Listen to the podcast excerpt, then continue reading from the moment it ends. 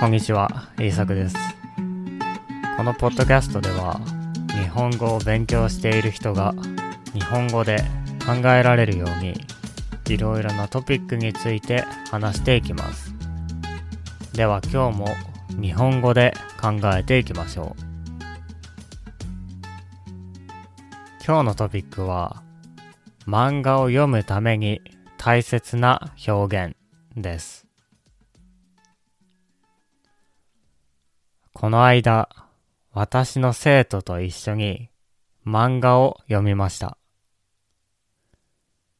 その生徒は日本語でコミュニケーションを取ることができます。普通形も丁寧形もどちらも使うことができます。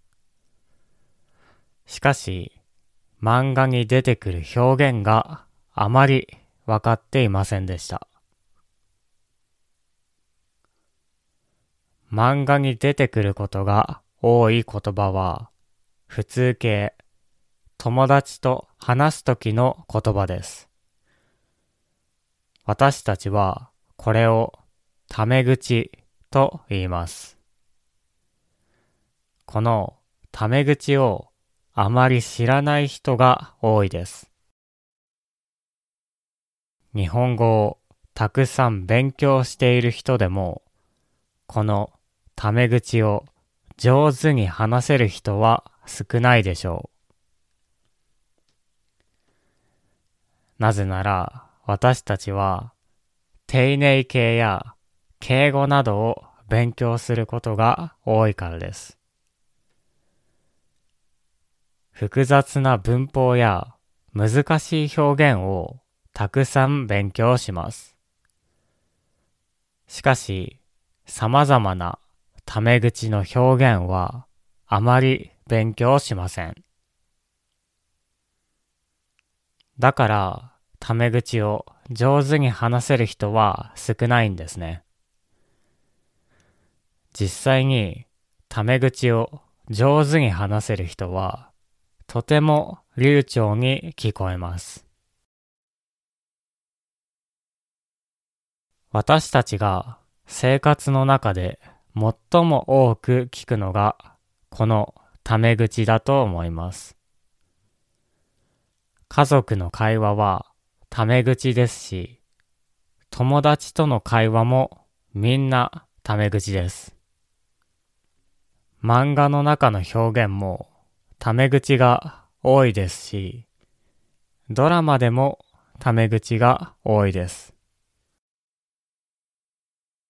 そのため、タメ口を知っているということはとても大切なんですね。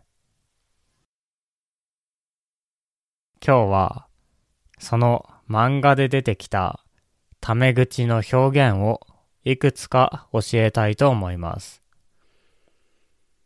どれも簡単なものですが、これを会話で使うことができれば役に立つでしょう。最初の表現はこれです。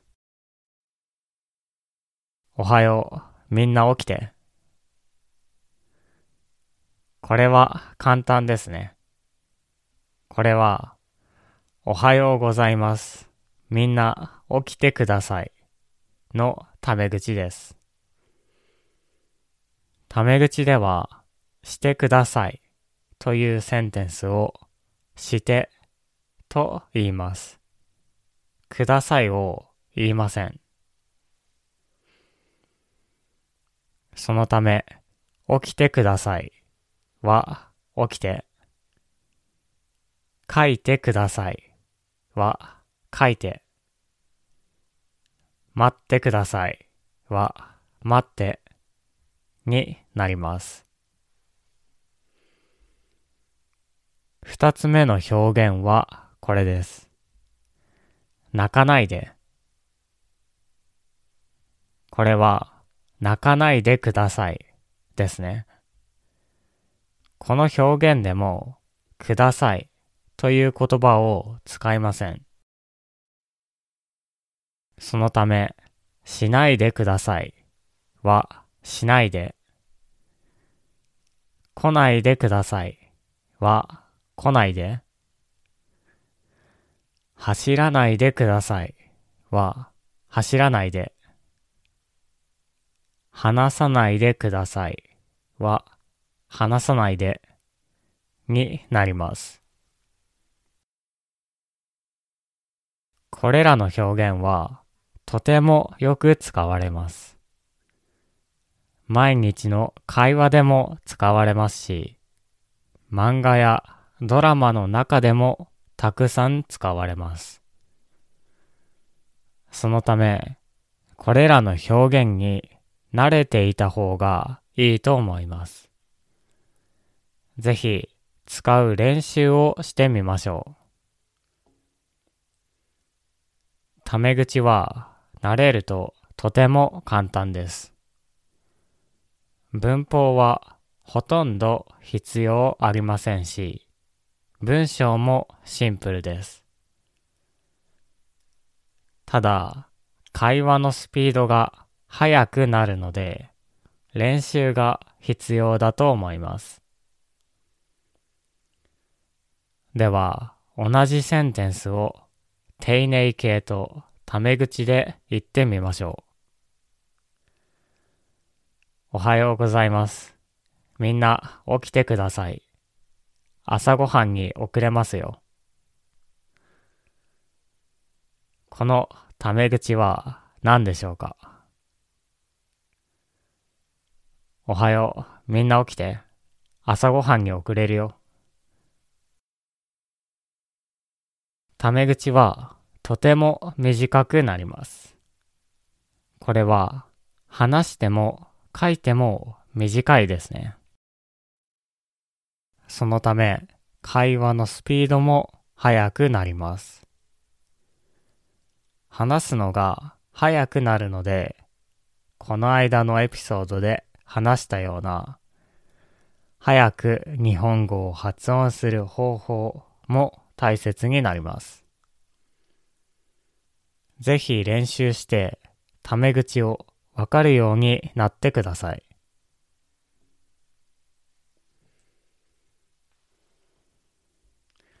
はい。